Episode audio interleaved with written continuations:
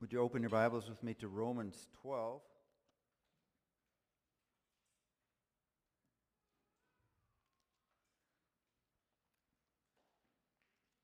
We will scratch the surface a little bit today with what God calls love. Jesus in Matthew chapter 7 and verse 12 says, So in everything that you do, do unto others as you would have them do to you. And then he says, in doing so, everything from the law and prophets hangs on this. Everything that we do, our talents, our skills, the things that we do, hang in the balance as to whether or not we love. We're going to hear that love is a sacrifice today. We're going to hear that if we can do everything but love, that we are a failure. Um, we're going to hear that God in a person brings love out of a person and that without that it is impossible. Let's go to the Lord in prayer before we begin. Heavenly Father, help us to absorb your word into our, our minds and into our lives today. Help us to be like your Son, to love and to serve and to sacrifice for the benefit of others. In Jesus' name, amen. In Romans chapter 12, we're going to pick up our text in verse 9. We've talked about in verse 1 being a living sacrifice. Verse 2, learning who and how you are and how you are equipped to serve and to love people in your church. We learn in verses verse 3 that um, our humility opens the door, allows us to serve him. Um, not to think of ourselves more highly than we ought to, but in sober judgment to look at ourselves in the mirror honestly and to understand who we are and, and how we are placed in a body of believers. verses 4 and 5, he says that we belong to each other. So we belong to God. He purchased us at the cross. We belong to him, John 1.12 when we believe in and follow his son. And then we belong to each other immediately. We're, we're not saved to be saved. We're, we're saved to be servants in church. And Paul is going to talk to us today. And like I said, we're going to just look at a few verses in Scripture. It will seem like a lot, but it's because love is throughout the, the Bible. Um, without love, nothing is possible. With love, everything is possible. Um, we are equipped to love. The Holy Spirit in us allows love to come from us.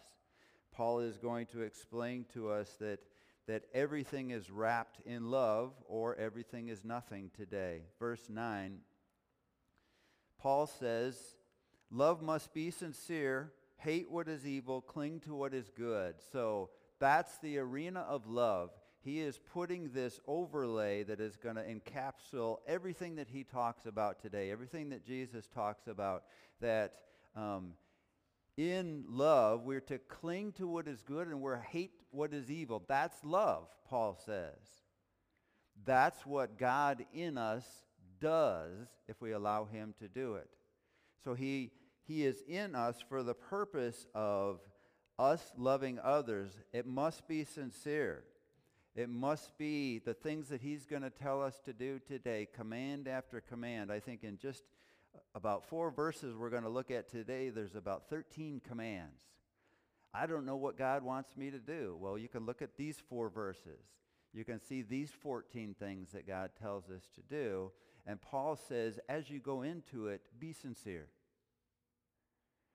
In other words, take one of these commands Love what is good, hate what is evil, in sincerity, apply.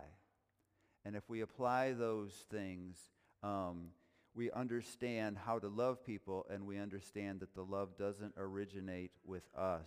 Turn in your Bibles to 1 John chapter 3, familiar verses. I have in your notes there. Love is, is something different than what the world calls love. Love will always be what we do.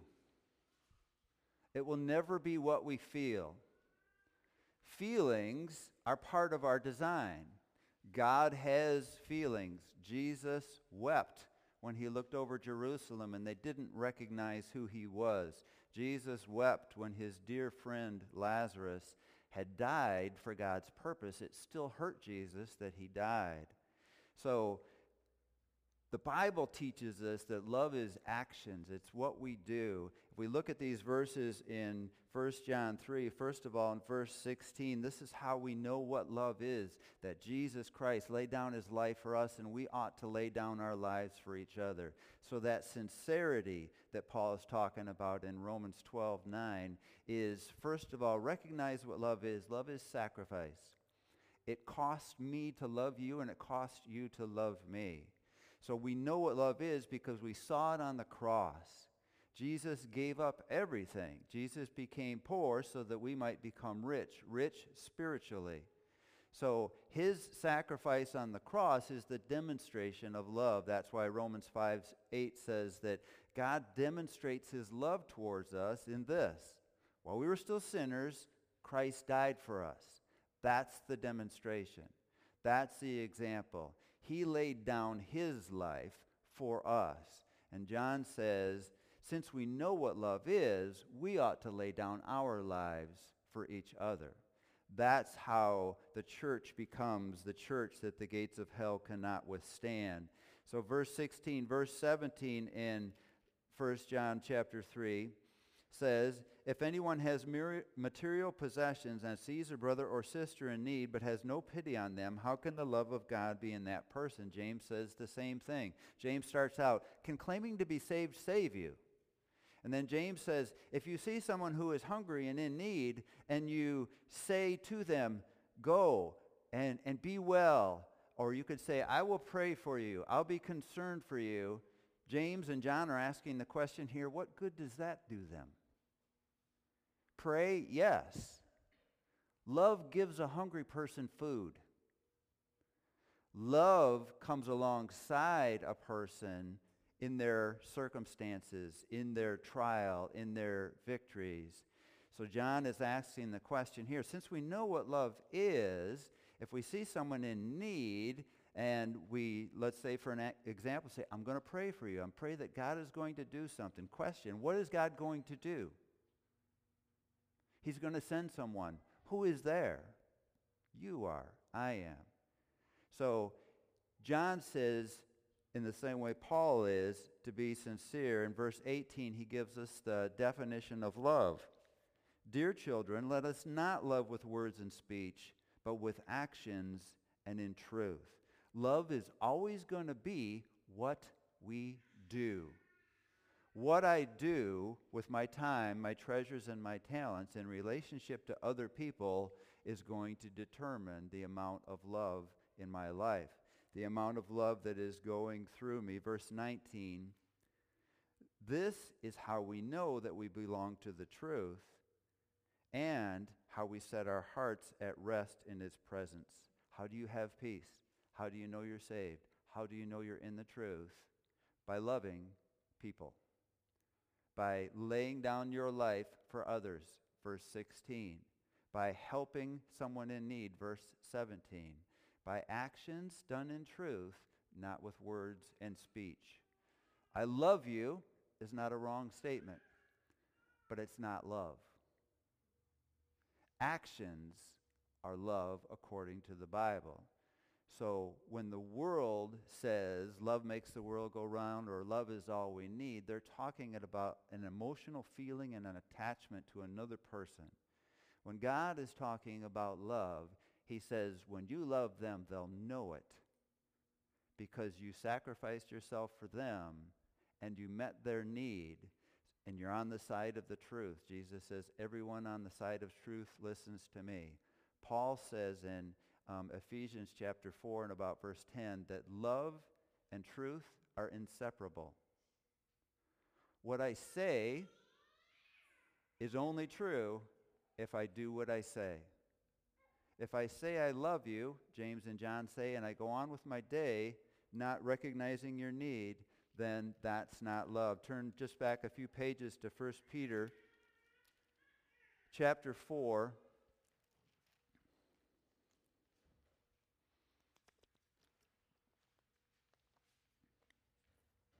Peter is writing about the same things. Living for God is the, the heading at the title or the chapter 4 in my Bible, and that's what Paul is talking or Peter is talking about. In verse 7, the end of all things is near. Paul will often talk about the rapture, and then he will motivate us to live for Christ. Therefore, be of alert and of sober mind so that you may pray. Above all, love each other deeply, because love covers over a multitude of sins.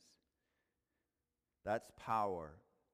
If, if you and I love each other and I mess up, we'll get through it.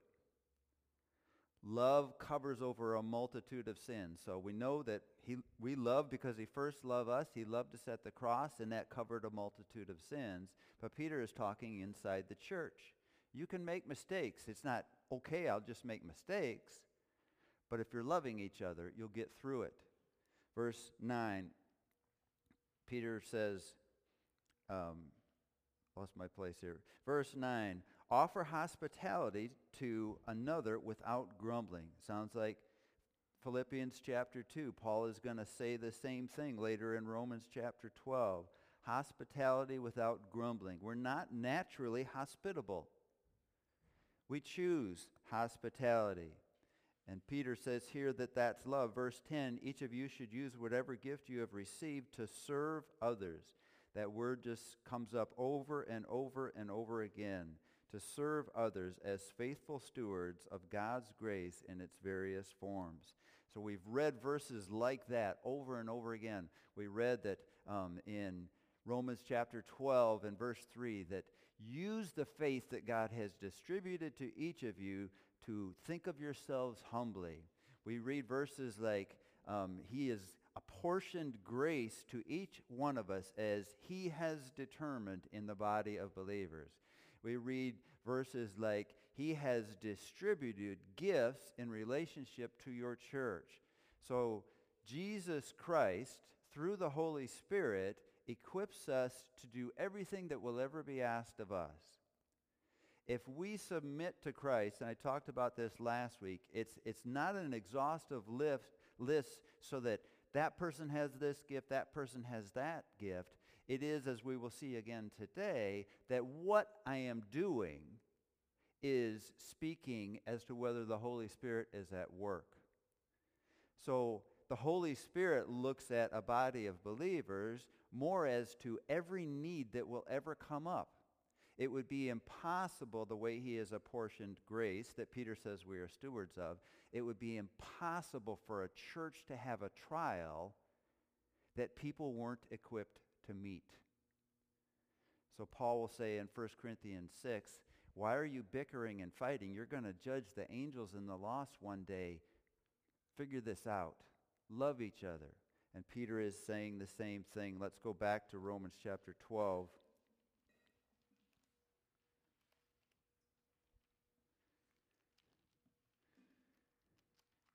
In Romans 12, verses 10 through 13, we've already had three commands.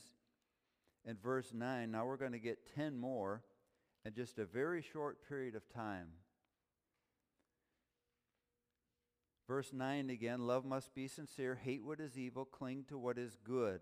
That's the overlay of love in this chapter. Verse 10 be devoted to one another in love, using the example of Christ. Honor one another above yourselves. So he starts with devote yourselves to one another in love. You don't devote yourselves to one another in talents. You'll use your gifts for each other, but you don't devote yourselves to each other in gifts. You don't use your abilities for that. You use the example of Christ as a, as a sacrifice of love. If we love each other with actions done in truth, rather than words and speech, rather than feelings, then God is able to do all that he wants to do. So, be devoted to one another in love. Command. Honor one another above yourselves.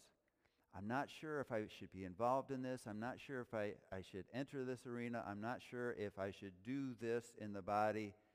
Paul says, think about everyone else. Now answer that question. Be devoted to everyone else. Romans 12, 4 and 5. You belong to each other. So Paul says, be devoted, be positioned, honor one another above yourselves. How it will affect you, my decision, rises above how it will affect me.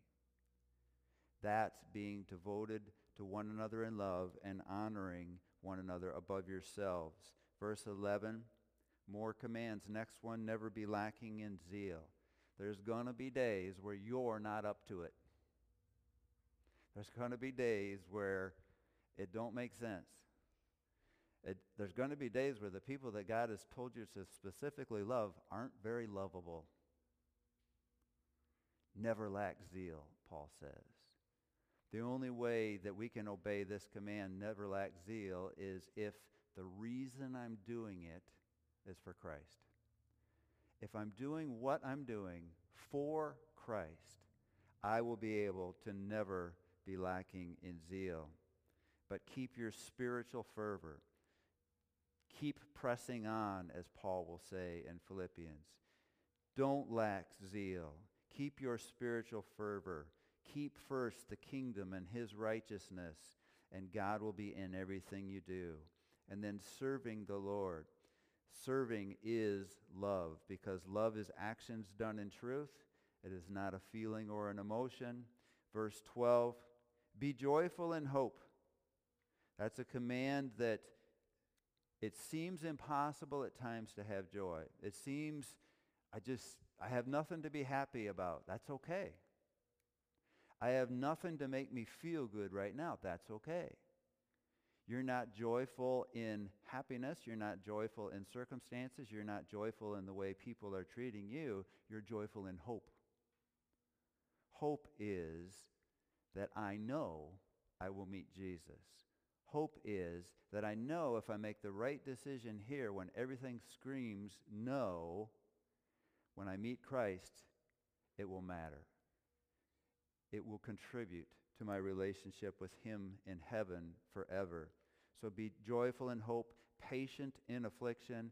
We will see here in Romans 12, just like Galatians 5, and we'll be in 1 Corinthians 12, that these are all impossible from me, but they're all possible through me. So I can't keep my zeal without the Holy Spirit. I can't be joyful in hope without the Holy Spirit. I can't be faithful in everything I do without the Holy Spirit. So these are fruits of the Spirit. Be joyful in hope, patient in affliction, faithful in prayer. I hope I'm not the only person in the room that sometimes I feel like praying and sometimes I don't. Pray.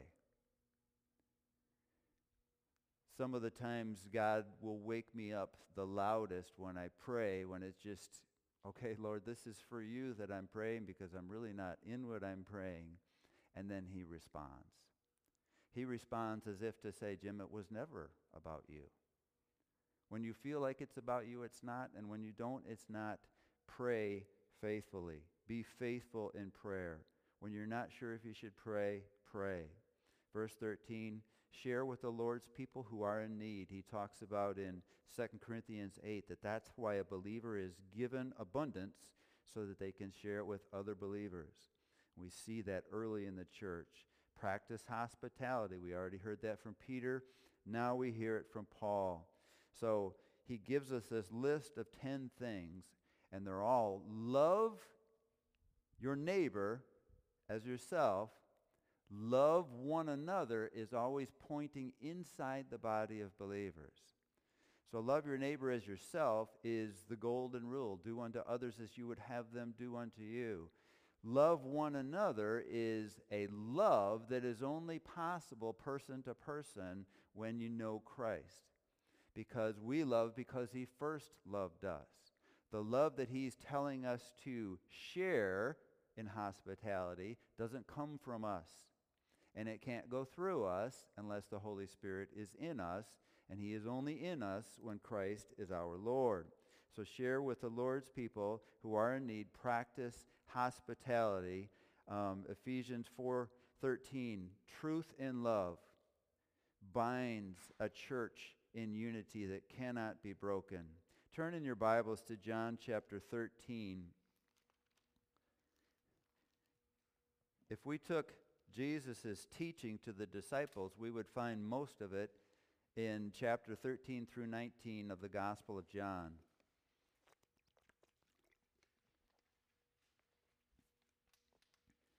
So all of this is born out of the fact that the disciples don't understand what love is.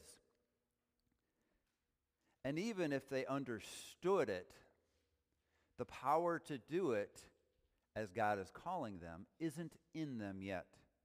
He will tell us in John chapter 14 that it's with them because they're following Christ.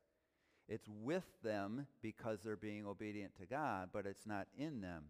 But even the concept, the concept that, that the world that you and I live in has of love is the same concept that the disciples have on the night that Jesus is betrayed. So at the Last Supper, there's, there's one person in the room that knows how to love. It's Jesus. John doesn't know. Peter doesn't know. James doesn't know. They care. They genuinely care about Jesus. They genuinely care about each other. They know that something special is happening, but they don't know what love is. So at the end of John, Jesus says, Peter, do you love me? Do you agape me? And Peter says, Lord, you know I phileo you. Two different Greek words. Agape is, do you love me without restraint, without any conditions, no matter what? Peter is saying, I love you like you were my brother. Jesus is saying, you don't get it. I'm not talking about brotherly love. I'm talking about, Peter, would you lay down your life for me like I would lay it down for you? So that agape love that is possible through us, they don't understand when they're having the Last Supper. So Jesus, in John chapter 13, takes off his cloak, wraps it around his waist, gets on his knees, and washes their feet. And Peter's like, You're not washing my feet. And Jesus says, You don't understand. If you're with me, you will let me do this. And in the room, James and John are asking Jesus privately, which one of us gets to sit by you in heaven? And Peter's thinking, I love him more than anyone, and I would never deny him. Judas is thinking, he's, he's worth loving. He's, he's a friend, but what would you pay me to turn him in? And John tells us in John chapter 13 that Satan's also in the room. Satan doesn't say Jesus isn't good. Satan doesn't say he doesn't love you. Satan says half-truths. You guys already love each other. You're good just the way you are. You should sit by Jesus in heaven, John. What do you think about that? Peter, I know you would never deny Christ. Remember a few days earlier, Peyton has, or Satan has asked to sift you, Peter. But when you come back, Peter, I want you to be faithful. So in John chapter 13, this is the tension that is in this room, and we pick it up in verse 34. A new command I give you love one another. As I have loved you, so you must love one another. He has just washed their feet. He's about to be arrested. He will hang from the cross in payment for their sins. And in the midst of that, he says to them, I have a new command for you. Love one another. And by the way, the standard for your love is me. Love one another the same way that I love you and at his resurrection, they understood that. At the day of Pentecost, they were enabled to do that. Right now, they're wondering which disciple is the most important when Jesus says, A new command I give you, love one another. As I have loved you, so you must love one another. By this, everyone will know that you are dis- my disciples if you love one another. They don't love one another yet. They phileo one another. They're like a band of brothers. They, they feel good about serving together. They have become close knit. But Jesus is giving his life for them, and they're not doing that yet. They don't understand that yet. He is teaching them something now that they will understand later. That's what Proverbs 22, 6, train up a child in the way sh- they should go, and when they're old, they won't turn from it. That's what Jesus is doing with these 12 men. They are boys when it comes to understanding love, and he is teaching them that they must be, de- they must be devoted to loving each other. And he says, the world will know that you follow me based on your love for each other. How people love each other in church is the message to the world. Um, I listened to a converted Hindu for about an hour, just gained a lot of insight. But one of the things that he was talking about in comparing religions, like if we look at Hindus and we think, well, they don't kill cows and they don't kill mice and they don't, th- that's who they are and, and look at their starving or whatever. When other cultures look at America and they watch TV, Christian. So the things that are in the news that are troubling to us, they relate to Christianity. The support for them doing that comes from churches saying, yeah, we just accept whoever you are, whatever you do. Come on in. But that's the perception the world has of a Christian. Jesus says the perception that is true is how you love each other. If you will lay down your lives for the people you serve me with, the world will know that you follow me. Verse 36, Simon Peter asked him, Lord, where are you going? Jesus replied, Where I am going you cannot follow now, but you will follow later. Peter asked, Lord, why can't I follow you now? I will lay down my life for you. I think Peter believes that's true. Jesus said, answered, Will you really lay down your life for me? Very truly, I tell you, before the rooster crows, you will d- disown me three times. That would have greatly troubled Peter. Turn to chapter 14, and we pick it up in verse 15. Jesus continues to teach them If you love me, keep my commands. So in Matthew 7:12, he tells us that the preeminent command is love one another. In John 13, he says, this is the command going forward. Love one another. Here he says, if you do that, you love me. If you don't, you don't. So we're going to look at, it'll, in just a few amount of verses today, we're probably going to look at about 30 or 40 commands, all relating to loving people. Jesus says, number one, people will know that you follow me if you do these things. And here he says, love equates to keeping his commands. Verse 16, and I will ask the Father, and he will give you another advocate to help you and be with you forever. Look at those two verses together. This is the gospel. Jesus says in verse 15, If you love me, you keep my commands. And he goes right on to say, And I will ask the Father, and he will give you another advocate to help you and be with you forever. Who is he talking about? He's talking about the Holy Spirit. How do we receive the Holy Spirit?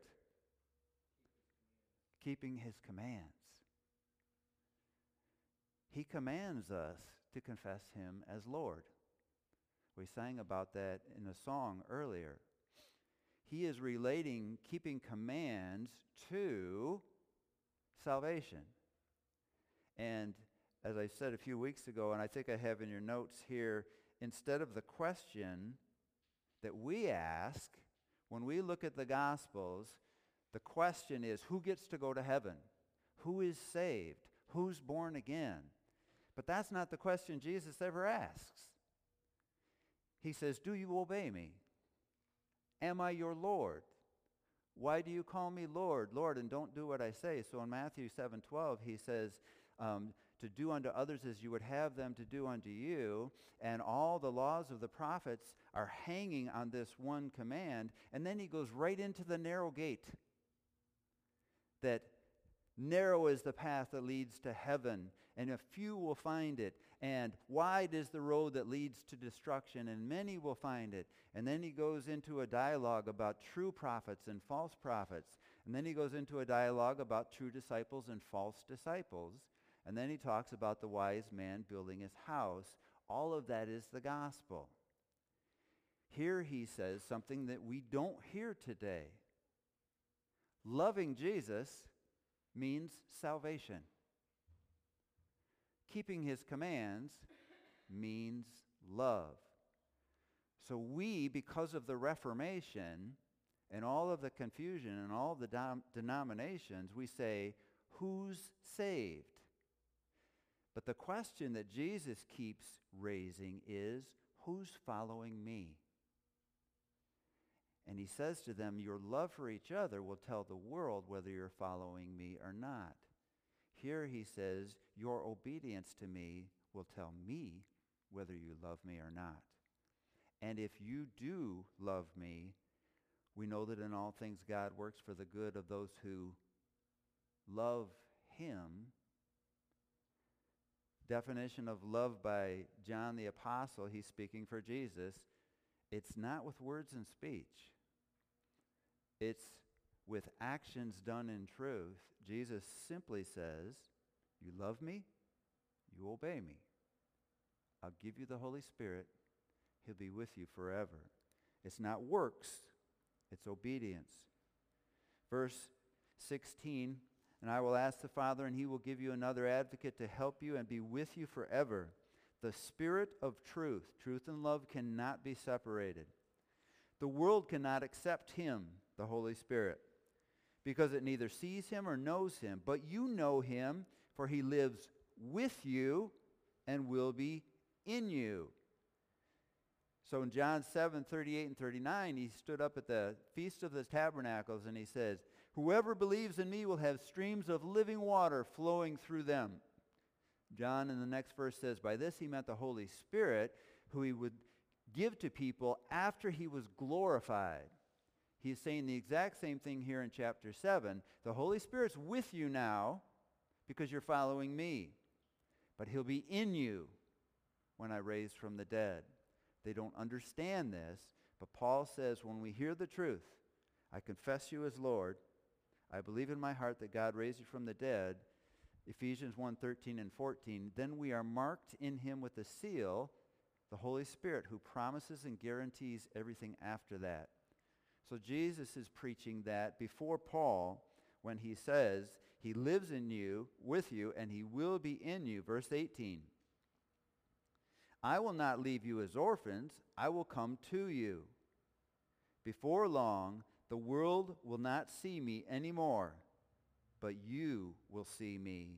Because I live, you also will live. Verse 20. On that day, you will realize that I am in the Father, and you are in me, and I am in you. Whoever has my commands and keeps them is the one who loves me. The one who loves me will be loved by my Father, and I too will love them and show them to myself. So he's saying this multiple times in here. Whoever loves me Whoever, ha- whoever has my commands and keeps them is the one who loves me. When you go from there and you jump right into Romans 8:28, it makes sense. Because we hear that verse, we know that in all things God works for the good of those who love him and are called according to his purpose. And we translate that, God makes everything work out good. It's not what it says. It says that the one who loves him, the one who obeys him, John 14, the one who keeps his commands, he has them, he keeps them, he does what Jesus says, that's the one who loves him. Then it makes sense. We know that in all things, God works for the good of those who love him.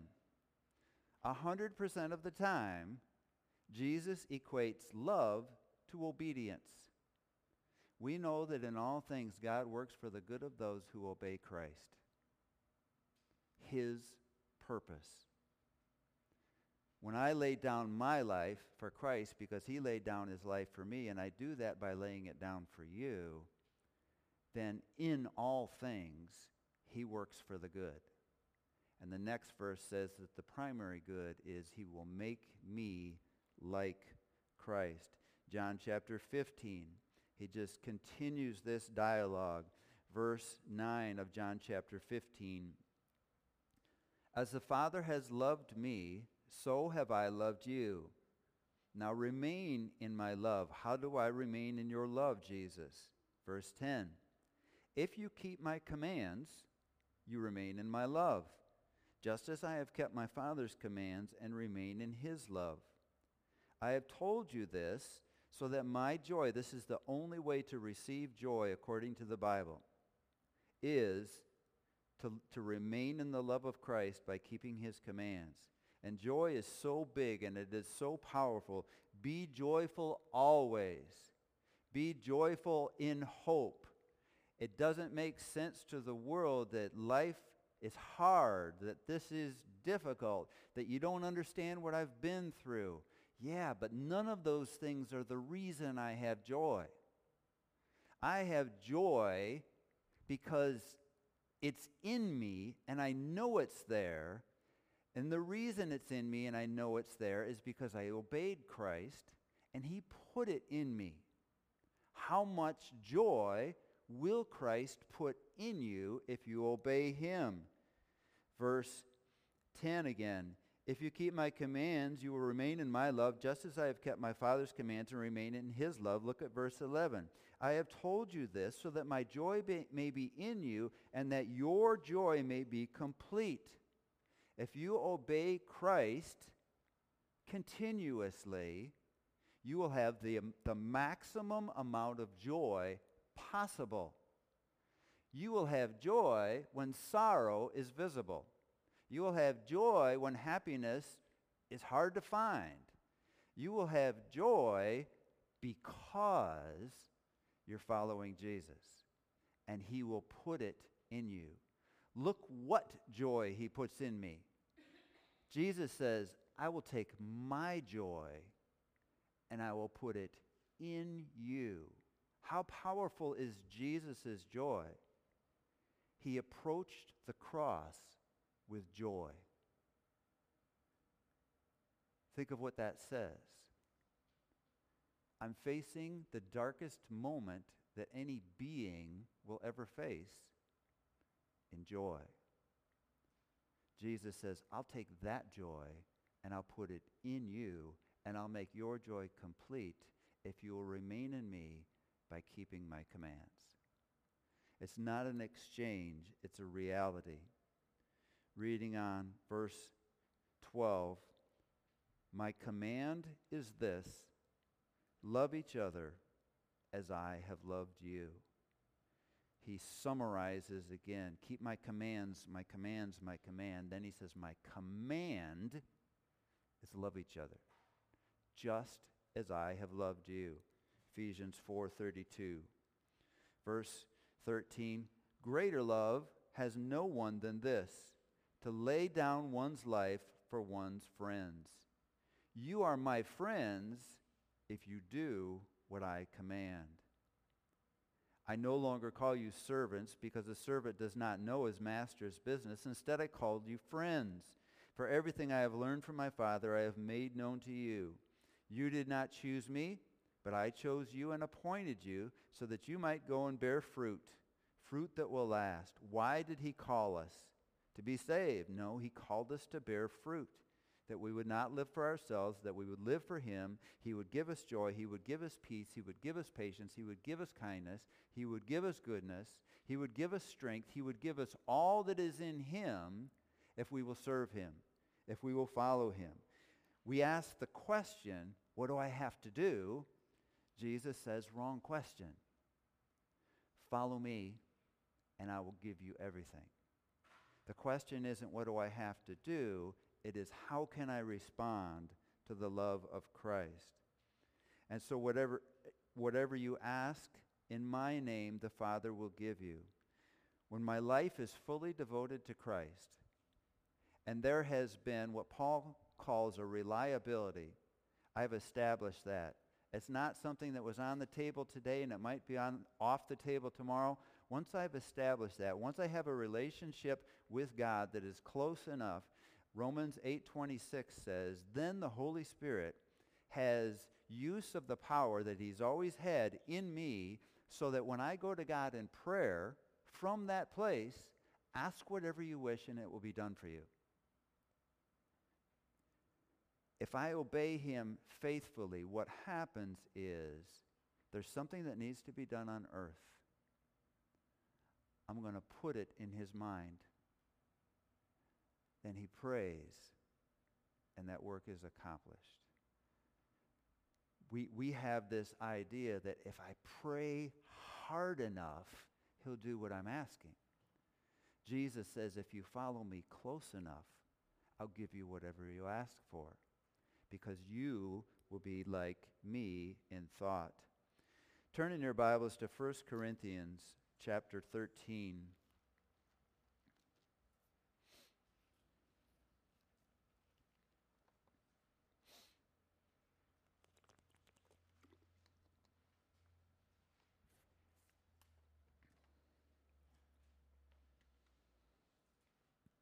I heard someone say in a podcast this week that the world who says God doesn't exist reads his chapter of love in their weddings. Um, and that's kind of true. This was read in my wedding. It's read in a lot of weddings. But in the context of what is happening in 1 Corinthians 13 is everything we're talking about in Romans 12.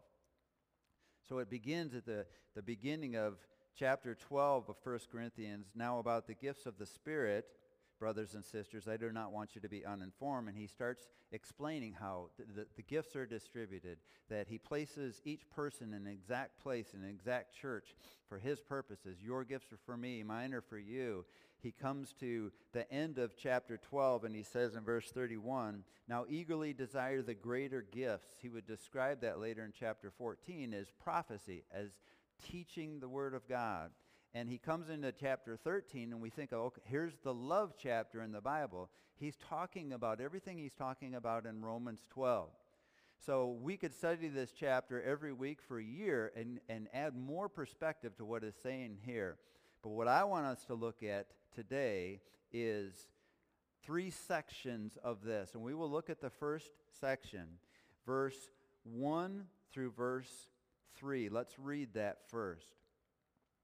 If I speak in tongues of men of, and of, or of angels, but do not have love, I am only a resounding gong or a clanging cymbal. If I have the gift of prophecy and can fathom all mysteries and all knowledge, and I have faith that can move mountains, but do not have love, I'm nothing.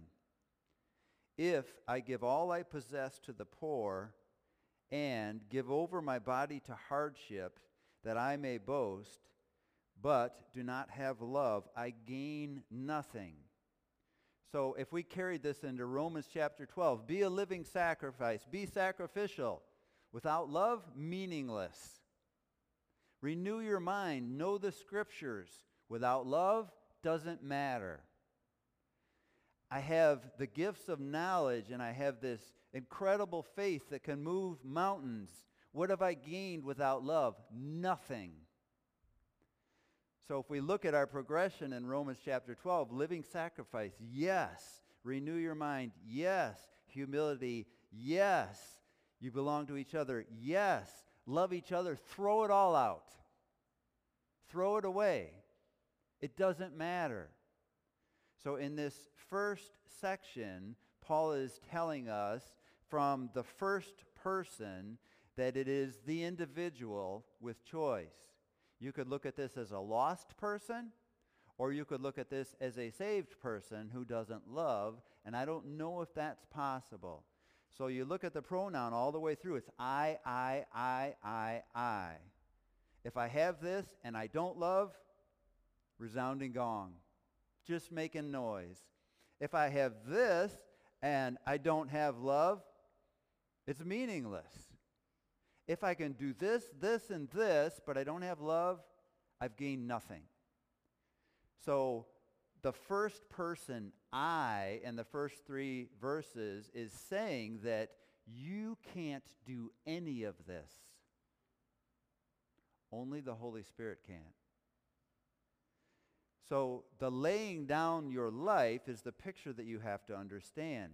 Because if I lay down my life, I don't even, I'm not real educated to what I do or how I do it, but I'm laying down my life for believers in my church. Then the Holy Spirit does the work, does the fruit. So the first three verses are Paul in the I perspective. Verse 4 through verse 7 is one of two things as we read this. I will say verses 4 through 7 is Christ. So, a student is not above his teacher, but when he is fully trained, he will be like his teacher.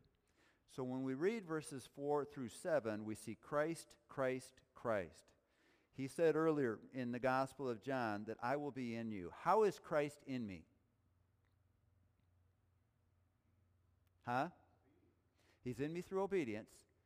But how is he in me? He is in me through the Holy Spirit. The person of the Godhead who resides in me is the Holy Spirit.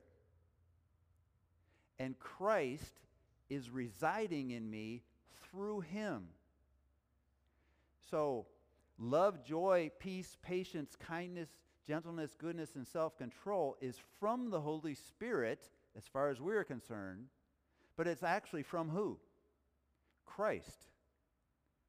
Because the Holy Spirit, John chapter 14, 15, and 16, will never speak on his own. His weapon is the sword, which is the Word of God, which is, as we heard in the opening this morning, in the beginning was the Word, the Word was with God, and the Word was God. Who? Jesus. The Word of God is from Jesus. The Holy Spirit uses that Word, and He empowers me to obey God. So think of Christ in verse 4. I'm not changing Scripture. It says love is patient, but I want to read it a different way. Christ is patient. Christ is kind.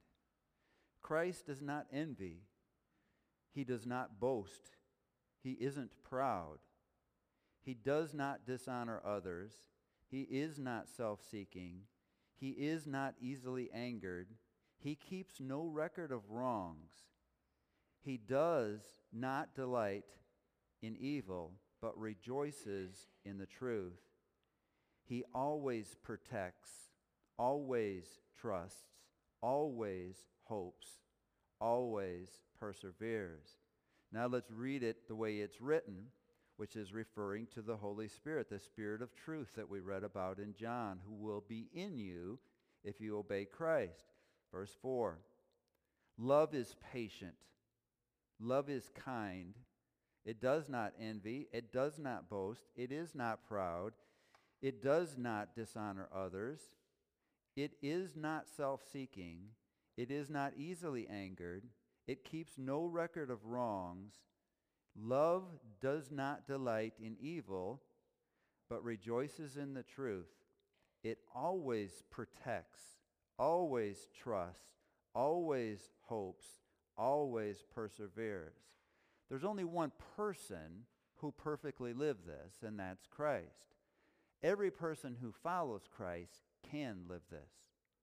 The power is there. So these verses here are Paul's fruit from the Spirit in 1 Corinthians.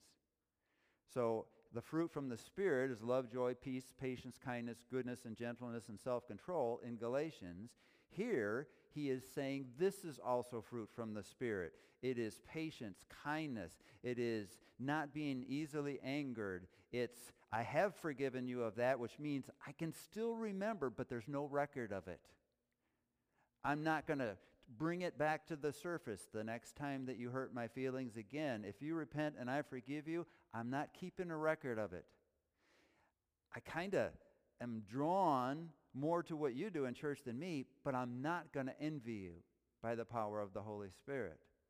I'm not going to be dishonoring you by the power of the Holy Spirit. All of these things are attributes of Christ that are possible in a believer, only if a believer is obedient to Christ.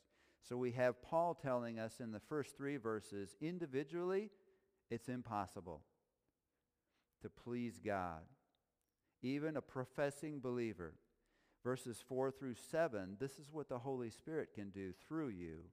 You can rejoice in the truth. You can always protect, always trust, always hope, always persevere if you follow Christ.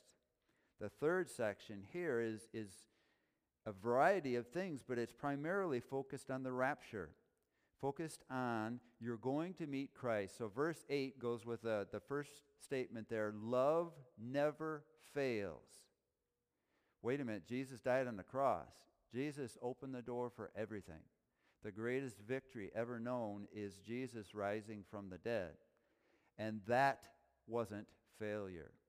So love never fails. It can seem like it, it can look like it. Look what happened to me when I loved that person. It never fails. But where there are proph- prophecies, they will cease. Prophecy is the primary gift to be sought after now. So, Paul, Christ Church in Mendota, when will prophecy cease? Or maybe a better question, when will all spiritual gifts cease? At the rapture. So Paul says in 2 Corinthians 4, he says, who hopes for what they already have? We hope by faith in Christ and in love, but faith and hope will disappear at the rapture. Reading on. Verse 8 again, love never fails, but where there are prophecies, they will cease. Where there are tongues and other gift or fruit of the Holy Spirit, they will be stilled. No one's going to speak in tongues in heaven. It was primarily just the first generation to begin with. Where there is knowledge, it will pass away. For we know in part, and we prophesy in part. In other words, we understand as best we can, and he helps us understand. But when completeness comes, what is in part disappears. Completeness is the rapture. When I am clothed with my immortal, eternal body in the presence of an eternal God, the things that I kind of understand now, I will understand clearly. It will be complete. My knowledge and ability to understand, ears to hear, will understand everything. Verse 10 when completeness comes, what is in part will disappear or disappears. When I was a child, I talked like a child, I thought like a child, I reasoned like a child. When I became a man, I put the ways of a child behind me. So he's using language here that is read in weddings, but he's referring to the opening verses in this chapter. If I can do this, but I don't love, means nothing. If, if I can do this, but it, I don't love, it means nothing. If I can do all these things, be a living sacrifice, I'll, I'll, I'll lay my life down, I'll, I'll, I'll do all the deeds that I need to do, but I'm not loving people, I've gained nothing. That's Paul as a child. That's Paul not realizing. That's, you know, if you think about the conversion of the, the Apostle Paul, he would have heard sermons by Jesus. He probably heard Peter and John speak. He heard certainly Tim, or Timothy, Stephen speak. He heard the gospel probably many times. And when Jesus stopped him on the road to Damascus, it wasn't like there's new information. It was like, it's me. And Paul put everything together. He knew the Bible. He knew what it said. He knew about the hope of the Messiah. He believed in the resurrection of the dead as a Pharisee. He knew that there would be a resurrection in the future for people who followed God, but none of the Jews understood that there would be a resurrection between now and then that would secure everything. So when Paul realized that the resurrector is speaking to him, all the scriptures fell in place. And Paul says, I was like a child before. I knew things kind of, sort of. I knew what the language was. I knew what the verses said. I could quote the scriptures. I knew about the resurrection. But Jesus? I didn't know. So then, when he comes to know Jesus, verse 12, for now we see in part a reflection as a mirror, then we shall see face to face. He's talking about when we see him in person in the future. So in verse 11, he talks about this conversion. When I was a child, I talked like a child. I thought like a child. I reasoned like a child. But when I became a man, I put the ways of childhood behind me, counted everything a loss. Philippians 3 7. For now we see only a reflection as in a mirror. Then we shall see face to face. When, Paul? At the rapture. Now I know in part then I shall know fully, even as I am fully known. How extensive is that? I will know to the extent that Jesus knows me now. That's no need for knowledge anymore. I will know even as I am fully known. I will know truth the way that Jesus knows it. He knows Paul better than Paul knows Paul. And Paul will know like that at the rapture, even as he is fully known. Verse 13 And now these three remain faith, hope, and love, but the greatest of these is love. The only eternal aspect of those three is love. Because when I am fully known, love is there, faith is gone, hope is gone. When I'm in the presence of Jesus Christ, love is there forever. It's not leaving, it's not moving. I will love in perfection then. I will understand love in perfection then. Now I'm learning to understand. And he says, the greatest of these is love. So love either encompasses everything I do or I'm not God's. He said in John chapter 15, This is my command. Love each other just as I have loved you. That's all we really need to know. And then God does the work. Then in verse 1 of chapter 14, follow the way of love and eagerly desire the gifts of the Spirit, especially prophecy. So if I follow the way of prophecy without love, neither are a reality. But if I follow in love, then God will do the rest. I don't understand all the scriptures. None of us do. I'm just feel like I'm just beginning to understand them. That's God's ready to work right there when I get comfortable around the people that I go to church with, then I'll start to love. God says, that's when I'll start too. If you love people on behalf of Christ, that's all you really need to know. He will teach us. He will show us. He will give us the supernatural aspects of our life. Let's pray. Heavenly Father, help us to learn to love each other. I'm not good enough at loving people, and I ask for your help. I ask that the things that I know to be true, the, the response of you putting complete joy in me, I know that's true. I know that I'm expected to love people the way that Christ loves people. Um, help me to do that in Jesus' name. Amen.